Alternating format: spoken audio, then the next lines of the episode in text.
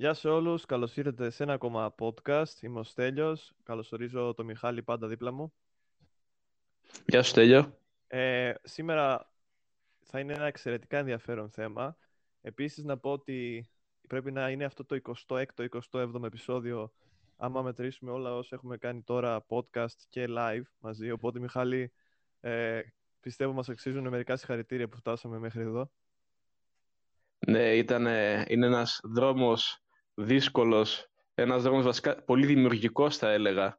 Εντάξει, δεν έχεις, σε, από ένα σημείο και μετά θα χάσουμε το μέτρημα, πιστεύω, έτσι πώς το πάμε. Ναι, βασικά είναι, έχει γίνει πλέον μια βία στη συνήθεια και ελπίζουμε το ίδιο να, να νιώθουν και ήδη οι ακροατές μας. Ε, οπότε σήμερα το ζήτημα που θα πιάσουμε είναι ένα ζήτημα το οποίο πολλοί ίσως δεν έχουν ιδέα. Ε, θα το έχουν ζήσει στη ζωή τους, αλλά δεν θα το έχουν σαν όρο ιδέα. Ε, αυτή είναι η ιδέα και ο όρος του κοινωνικού κεφαλαίου και κατευθείαν ε, μπορείς να ξεκινήσεις και να, μας, να δώσεις σε, σε αυτούς που μας ακούνε να καταλάβουν τη βασική έννοια του κοινωνικού κεφαλαίου. Ε, κοινωνικό κεφάλαιο, όταν ε, ακούω εγώ για το κοινωνικό κεφάλαιο, κατευθείαν έρχεται στο μυαλό μου ε, η συσχέτιση με το οικονομικό κεφάλαιο, Mm-hmm. ε, που βασικά είναι η, ναι, η, ναι, η, η, η, και η αντίθεση. Η σύγκριση βασικά με το οικονομικό κεφάλαιο. Ε, το κοινωνικό κεφάλαιο είναι το, κάτι το οποίο το χτίζεις με βάση τις κοινωνικές και μέσα στα κοινωνικά σου δίκτυα. Ε, ουσιαστικά είναι αυτό που θα σε βοηθήσει εσένα να προχωρήσεις στη ζωή σου ε, η, επαφή, η επαφή με, τους, ε, με τον μικρό κοινωνικό σου περίγυρο και η εισαγωγή σου σε μεγαλύτερα κοινωνικά δίκτυα, π.χ. όταν ε, εισέρχεσαι σε ένα χώρο εργασίας, mm-hmm. όταν κάνεις αίτηση σε μια εταιρεία για, μεγάλη εταιρεία για να δουλέψεις. Άμα σε πάρουν, εισέρχεσαι σε ένα άλλο κοινωνικό, παύλα, εργατικό δίκτυο. Ναι. Άρα, ε, ε, ανάλογα με το πώς θα τα επεξέλθεις σε διάφορες συνθήκες και τις επαφές που θα διατηρήσεις με συναδέλφους σου και ανώτερούς σου, μπορείς να χτίσεις ένα ε, ένα, είδος κοινωνικό, ένα είδος κοινωνικό κεφάλαιο, το οποίο ε, θα σε βοηθήσει και σένα, αλλά ταυτόχρονα και εσύ ο ίδιος θα βοηθήσεις τους άλλους. Το κοινωνικό κεφάλαιο είναι η έκφραση μιας ε, σχέσης δούνε και λαβίν.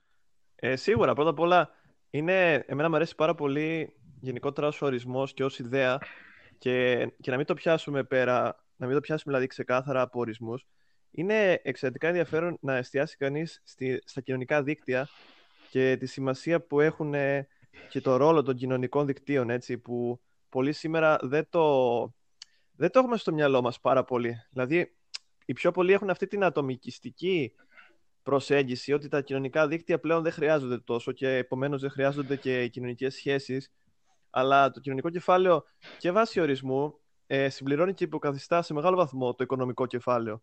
Ε, και για να υπάρχει κοινωνικό κεφάλαιο και να ευδοκιμήσει σε εισαγωγικά και χωρίς εισαγωγικά το κοινωνικό κεφάλαιο, χρειάζεται αυτό που είπαμε, εμπιστοσύνη. Εμπιστοσύνη και αυτό θα ήταν και κάτι που αξίζει να, να σχολιάσουμε λίγο. Κατά πόσο υπάρχει εμπιστοσύνη και πίστη σε, για άμα πραγματικά μια κοινωνία μπορεί να λειτουργήσει με τέτοιους τρόπους όπου να καταργηθεί σιγά σιγά ο ατομικισμός και να οδηγηθούμε ας πούμε σε μια κοινωνία των πολιτών που λειτουργεί σε ένα ανώτατο επίπεδο. Ε, κοίταξε, όσο και να προβάλλεται ο ατομικισμό σήμερα, ε, το, κοινωνικό, το κοινωνικό κεφάλαιο είναι κάτι το οποίο ε, υπάρχει ε, υπόρριτα σε όλων των ειδών ε, τις κοινωνικές Ε, στη μόνη περίπτωση που είναι πολύ μικρό είναι ας πούμε σε κάποιον ο οποίος είναι ντούμερ και κάθεται όλη μέρα σπίτι και δεν εδραιώνει κοινωνικές σχέσεις. Αλλά ακόμα και αυτός έχει ένα μικρό δικό του κοινωνικό δίκτυο. Το πρώτο κοινωνικό δίκτυο, το βασικό που είναι της οικογένειας, ας πούμε. Ε, δηλαδή, το, το, η σημασία των κοινωνικών... Ε, βασικά θα πρέπει να καταλάβουμε ότι ο κόσμος μας λειτουργεί μέσα από δίκτυα και ότι αυτά τα δίκτυα έχουν πολλά επίπεδα. Το πρώτο και βασικό, όπως είπαμε, είναι της οικογένειας. Το δεύτερο θα έλεγα ότι είναι το κοινωνικό δίκτυο του, που αποκτάς όταν ε, μπαίνεις στο σχολείο και εδραιώνεις κάποιες φιλίες, οι οποίες κάποιες από αυτές ε, τις, ε, από κάποιες από αυτές ε, φεύγεις και από κάποιες από αυτές τις κρατάς. Όχι τις φιλίες, εντρώνεις τις πρώτες σου παρέες και κάποιες από αυτές μπαίνουν, κάποιες από αυτές τις κρατάς. Εκεί έρχεται ο παράγοντας εμπιστοσύνης που λες εσύ, διότι ε, αυτοί που θα διατηρηθούν ανάλογα με, τα, ανάλογα με το πόσα χρόνια θα, ε, ανάλογα με τα χρόνια που θα περάσουν, είναι αυτοί που πραγματικά αξίζουν την εμπιστοσύνη σου και μετά είναι το ευρύτερο, μετά στο πανεπιστήμιο αυτό επεκτείνεται και, αλλά υπάρχει και το κοινωνικό δίκτυο ε, των ε, χωρών μεταξύ τους, το παγκόσμιο κοινωνικό Εντάξει, αυτό πλέον είναι και δηλαδή, εύκολο, έχουμε... εύκολο να προωθηθεί βάσει του ίντερνετ, έτσι, σε σχέση με άλλα χρόνια. Του ναι, υπάρχουν αυτό ακριβώς, δηλαδή έχουν δημιουργηθεί και φόρουμ στα οποία ας πούμε, άνθρωποι που είναι, ε, έχουν δημιουργηθεί βασικά δίκτυο και γι' αυτό ε, εκεί έγκυται και ο ορισμός του διαδικτύου, διότι ουσιαστικά ε, πολλά δίκτυα, ήδη υπάρχοντα δίκτυα μπορούν να συνδεθούν μεταξύ τους. Υπάρχουν ε, απόψεις, υπάρχουν κοινές νόμες μεταξύ ανθρώπων που ένας βρίσκεται στην Αμερική και ο άλλος ας πούμε μπορεί να βρίσκεται στην Ασία. Δηλαδή να εδραιωθούν δίκτυα και μέσα από τόσες αποστάσεις. Πλέον τα δίκτυα, ε, εκτός από την ε, χωρική τους ε, μορφή, έχουν κυρίως πνευματική, θα έλεγα, μορφή. Σίγουρα υπάρχει... Κοίτα, γενικότερα όταν τα άτομα αλληλεπιδρούν, αλληλεπιδρούν και προ...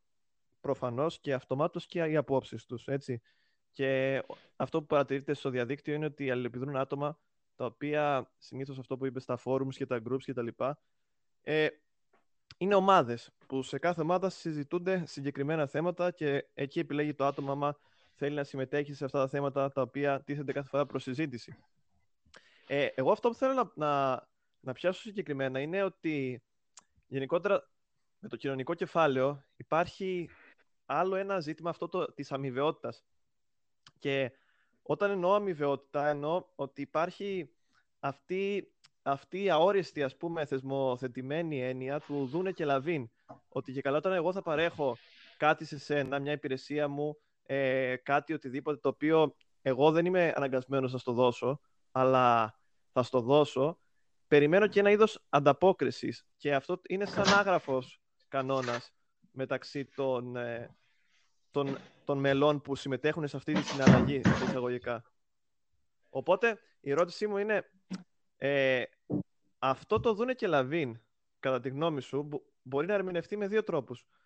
Ε, είναι, είτε θα, θα, γίνει, θα υπάρξει ένας αλτρουισμός ε, και ένα μακροπρόθεσμο συμφέρον μεταξύ των ατόμων, είτε θα έχουμε κάτι σε, πώς να το πω, κάτι σαν ε, ξεκάθαρα συμφεροντολογικό. Εσύ πώς το βλέπεις αυτό να μπορεί να εκφραστεί σε μέγιστο βαθμό, δηλαδή πώς μπορούμε να ξεφύγουμε από την παγίδα του, του καθαρά συμφεροντολογικού ε, ανταλλακτικού κοινωνικού κεφαλαίου και να πάμε σε έναν αλτρουισμό και κοινωνική βελτίωση; Ε, κοίταξε, για μένα, ε, εγώ πιστεύω, Στέλιο, είμαι πιστεύω ότι δεν μπορεί να υπάρξει ο καθαρός αλτουρισμός σε κοινωνικές σχέσεις. Ειδικά στις σχέσεις ε, Δούνε και λαβιν Θα, θα σου πω γιατί. Γιατί όταν ε, δίνεις ένα δώρο, και αυτό το έχει μελετήσει ο ανθρωπολόγος ο Μαρσέλ Μος, και γράψει ένα βιβλίο που λέγεται «Το δώρο» και ουσιαστικά έλεγε για την ε, θεμελιώδη σημασία του δώρου ως ε, ε, κοινωνικός θεσμός, ως ε, διαμορφωτής κοινωνικών σχέσεων. Ναι. Ε, σε κοινωνίες Και ουσιαστικά έλεγε ότι όταν κάνεις ένα δώρο σε κάποιον, είτε αυτό είναι υλικό, είτε αυτό είναι συναισθηματικό δώρο, ας πούμε, ε, δηλαδή πάντα έχεις, ε, πάντα έχεις στο πίσω μέρος του μυαλού σου ότι με αυτόν τον τρόπο θες να δεσμεύσεις τον άλλον να σου παρέχει κάτι παρόμοιο και με το δώρο δίνεις ένα κομμάτι του εαυτού σου κάποιες φορές κιόλας. Οπότε περιμένεις και ο άλλος να σου δώσει και αυτός ένα κομμάτι του εαυτού του κάποια στιγμή. Και θα σου πω ε, και ένα παραδειγμα Ε, η σχέση του πολιτικού με τον ψηφοφόρο. Ναι. Ο, ο, ο, ο, πολιτικός περιμένει από συγκεκριμένα άτομα να τον ψηφίσουν, αλλά τα συγκεκριμένα άτομα περιμένουν από τον πολιτικό του ρουσφετη Εντάξει, κοίτα. Πάντα υπάρχει αυτή. Και αυτό είναι ε, στην έννοια της αμοιβαιότητας. ότι πάντα θα πρέπει να περιμένεις ε, το ανταλλαγμα Και ο Μος διέκρινε τρία στάδια, τρία στάδια στην, ε, ε, στην παράδοση του δώρου σε ναι, κάποιον. Είναι, είναι η προσφορά που είναι όταν ε, κάνεις την ε, πρώτη θυσία, ας πούμε, την απόπειρα να κερδίσεις την εύνοια ε, κάποιου και μετά μια αποδοχή του άλλου αυτής της θυσίας, δηλαδή του δώρου σου και έπειτα το τέτοιο στάδιο είναι η ανταπόδοση. Δηλαδή το να κάνει ο άλλος το, αυτό το πράγμα, το ίδιο πράγμα. Είναι εξαιρετικά ενδιαφέρον αυτό που μας είπες τώρα και η προσέγγιση του ΜΟΣ. Γιατί που αυτός, να, πω, να, πω, να πω ωστόσο παρένθεση, να, αυτός το έγραψε όλα αυτά, αυτός έγραφε τον 20ο αιώνα, αρχές του 20ου αιώνα και ήταν ανιψιός του μεγάλου κοινωνιολόγου του Ντυρκέμ. Α, δεν, το, δεν είχα ιδέα αυτό. Και ήταν, είναι, ήταν Γάλλος, Γάλλος ανθρωπολόγος και έχει γράψει και, βιβλίο για τη, και ένα άλλο βιβλίο για τη θυσία, για την ε, σημασία της ας πούμε στις κοινωνίες ε, που είναι σε παρόμοιο στυλ με το δώρο και έχει γράψει και ένα άλλο βιβλίο για τη, για, τις, για τη θρησκεία, για τις θρησκείες έχει γράψει κιόλας. Κοίτα, εμένα μου αρέσει από την άποψη ότι ο Μόσο απεικόνισε τον τρόπο που λειτουργούν γενικότερα οι κοινωνικές σχέσεις. Δηλαδή, ότι όταν εσύ δίνεις κάτι και ο άλλος το αποδέχεται, είναι, είναι μια συμφωνία. Είναι μια συμφωνία μεταξύ ε, δύο ατόμων, η οποία είναι θεσμοθετημένη, άγραφα όμως, αιώνες ολόκληρους. Και Ισχύει. Εγώ, εμένα ξέρεις τι μου θύμισε αυτό που μου είπες τώρα. Μου θύμισε τον Μπέντζαμιν Φράγκλιν, τον Βενιαμίν Φρακλίνο, ο οποίος ε, έκανε το εξής. Έδινε, έδινε στους ανθρώπους, ας πούμε, να του κάνουν διάφορες χάρες και όταν, ας πούμε, σου έλεγα εγώ, άμα ήμουν ο Μπέντζαμιν Φράγκλιν, σου, σου έλεγα εσένα του Μιχάλη, ε, να, να μου γράψεις αυτό το κομμάτι για να το δημοσιεύσω, ας πούμε, στο περιοδικό μου, ωραια Και εσύ επειδή ήθελες να το κάνεις και ήθελες να... και εγώ σήμαινα κάτι ας πούμε για την κοινωνία και για σένα προφανώς, το έκανες και ένιωθες εντάξει με αυτό που έκανες, άρα δημιουργούσαμε μετέπειτα και μια σχέση στην οποία εγώ με κάποιον τρόπο στο μέλλον θα σου ανταπέδιδα αυτό που έκανα. Που είναι, είναι εξαιρετικά έξυπνο να το σκεφτεί κανείς, δηλαδή πώς λειτουργούν, πώς λειτουργούν τα δώρα, πώς λειτουργούν οι πράξεις ανταπόδοσης, πράγματα δηλαδή που συμβαίνουν καθημερινά στον κόσμο και δεν έχει κάτσει ο πολλής κόσμος να αναρωτηθεί για τις βαθύτερες σημασίες κάθε πράξης και κάθε ας πούμε λειτουργίας στην κοινωνία.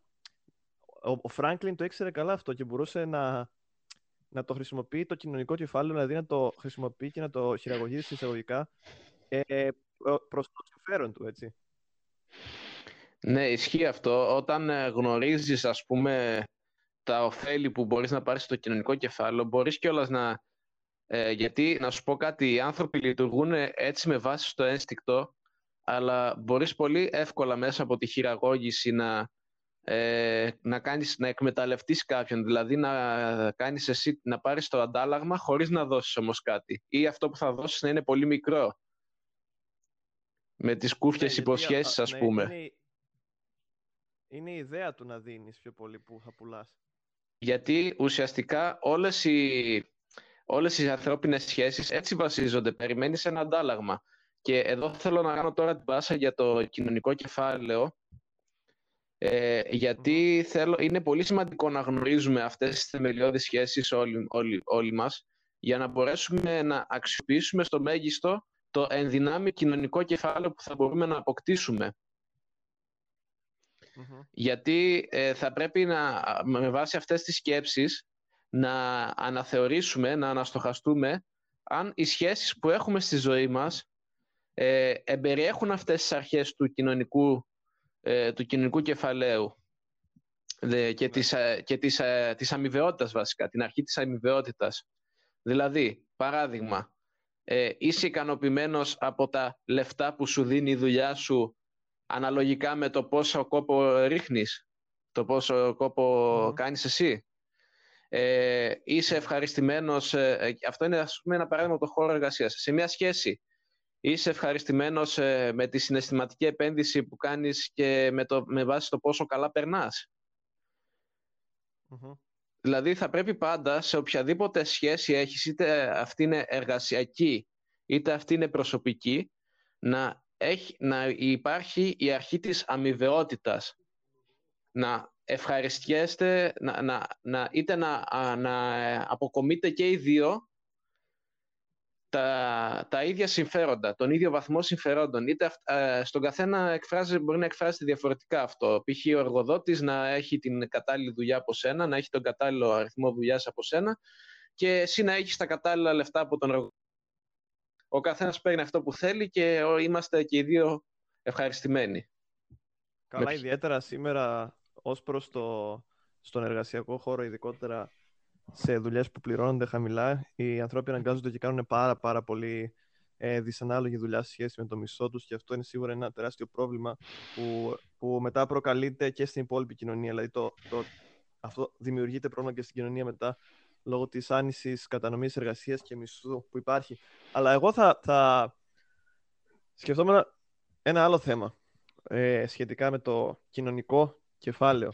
Το, αυτή, αυτή η σχέση ε, αμοιβαιότητας. Δηλαδή, μπορούμε να πούμε ότι υπήρξε ποτέ πραγματική αμοιβαιότητα, γιατί ε, όταν τα σκέφτεται κανείς αυτά, αναρωτιέται, υπήρξε ποτέ τέτοια αμοιβαιότητα, υπήρξε ποτέ αυτό το ιδανικό κοινωνικό κεφάλαιο ή ο τρόπος λειτουργίας της κοινωνίας ο ιδανικός; Ε, κοίταξε, η αμοιβαιότητα πάντα υπάρχει σε κάποιες σχέσεις, τουλάχιστον.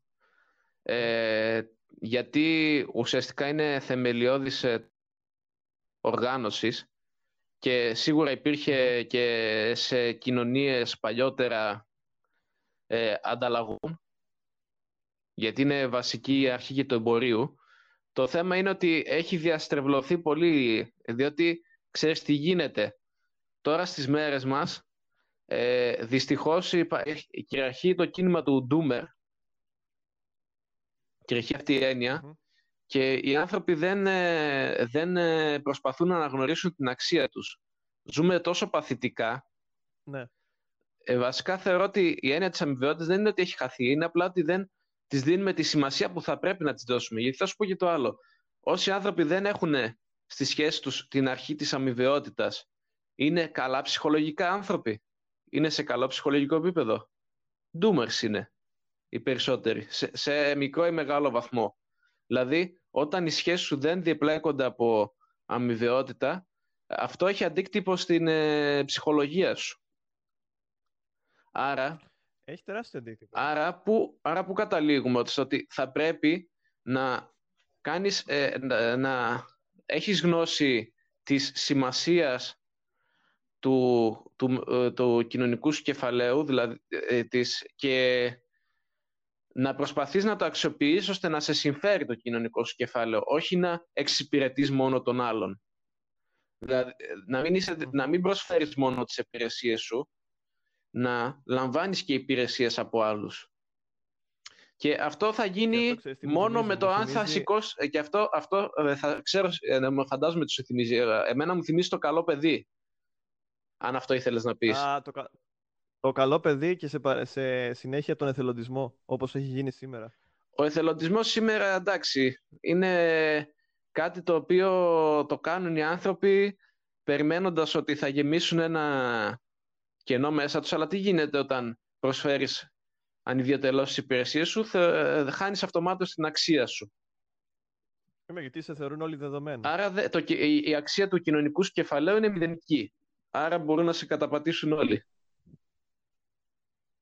Ε, ναι, είναι, είναι ξεκάθαρα ο τρόπος που έχει λειτουργήσει ο εθελοντισμός σήμερα είναι ξεκάθαρα κατά του εθελοντή, ο οποίος υποτίθεται θα βοηθηθεί από όλα αυτά και ξέρεις, φτάνουμε σε σημείο να λέμε, να λέμε εντάξει πάω να κάνω εθελοντισμό για να το βάλω στο βιογραφικό μου και αυτό είναι απλά, γίνεται μετά από λίγο απλά ένας τρόπος για να μην σε πληρώνουν αυτοί που κανονικά θα έπρεπε να σε πληρώνουν για τις υπηρεσίες σου.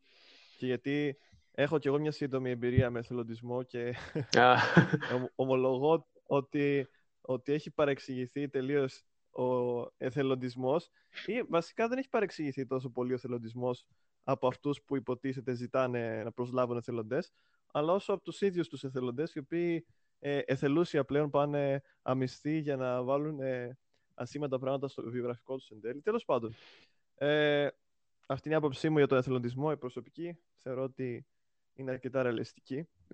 Αλλά όπως και να έχει, ε, ας, ας, πούμε, ας πιάσουμε άλλο ένα θέμα του κοινωνικού κεφαλαίου, το οποίο είναι το λεγόμενο branding. Δηλαδή, η γεφύρωση των διαφορών και η διάδραση μεταξύ διαφορετικών εθνοτικών ομάδων, ηλικιών, συνεργατών ή και κρατών. Δηλαδή όλο αυτό θεωρείται μια διαπολιτισμική συνεργασία. Ε, το branding, να προσθέσω εδώ, ότι το βλέπουμε να λειτουργεί με, πρόγραμμα, με προγράμματα ας πούμε, όπως το Erasmus, ε, η ανταλλαγή δηλαδή φοιτητών για είτε εργασία, είτε να, να επισκεφτούν άλλες χώρες κτλ είτε ακόμα και σε πανεπιστήμια να κάνει, που το βλέπουμε ενεργά με τα μεταπτυχιακά προγράμματα που μπορεί να κάνει κανείς σε άλλες χώρες. Ε, θεωρείς ότι αυτό είναι ένας τρόπος κοινωνικού κεφαλαίου σήμερα και είναι ένας τρόπος πετυχημένου κοινωνικού κεφαλαίου σήμερα, γεφυρώνει τις διαφορές. Εγώ θεωρώ σε έναν βαθμό ναι. Και εγώ θα συμφωνήσω μαζί σου. Είναι ένας πολύ δημιουργικός τρόπος, αλλά εξαρτάται και από το άτομο που θα προσεγγίσει τον τρόπο. Δηλαδή εξαρτάται από το πόσο θέλεις εσύ ο ίδιος να αξιοποιήσεις αυτή την ευκαιρία που σου δίνεται.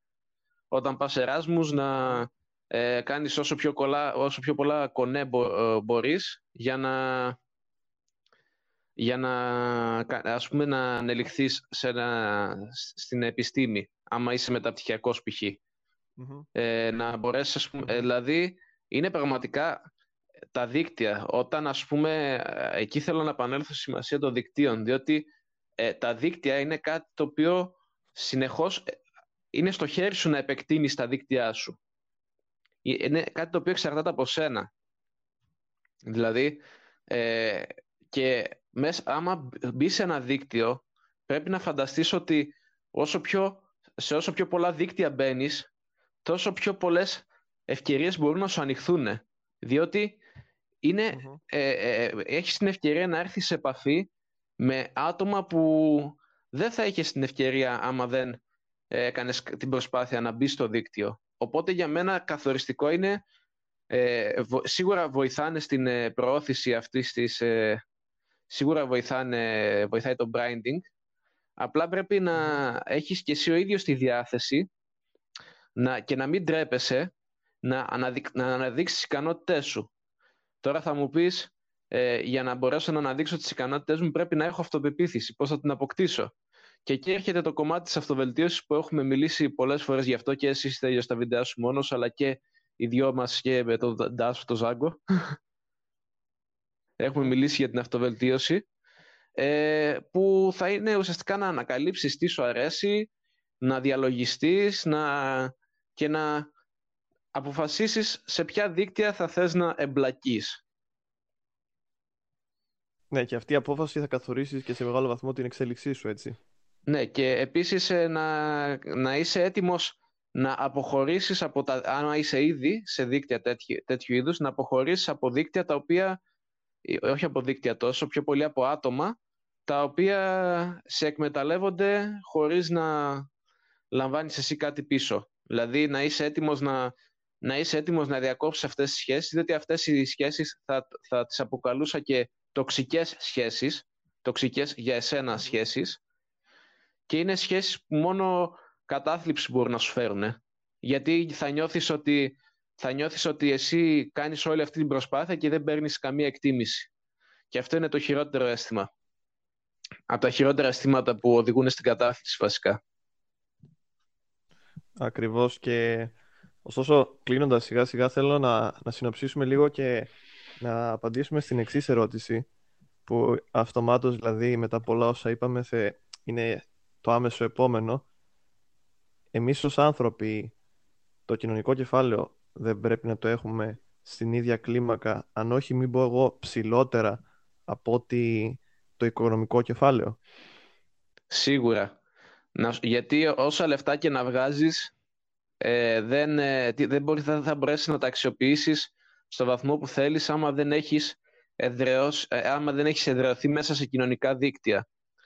Διότι ε, δε, ε, και να βγάζεις πάρα πολλά λεφτά, ε, τι να, άμα, δεν έχεις, άμα δεν είσαι μέσα σε δίκτυα και άμα δεν έχεις άτομα, συνε, άμα δεν έχεις συν, συνεπενδυτές, δηλαδή κάποιον φίλο να επενδύσετε μαζί, ας πούμε, σε μια ιδέα ή να ή τέλος πάντων να μπορέσεις να εδρεωθείς κάπου, δεν έχουν νόημα τα λεφτά.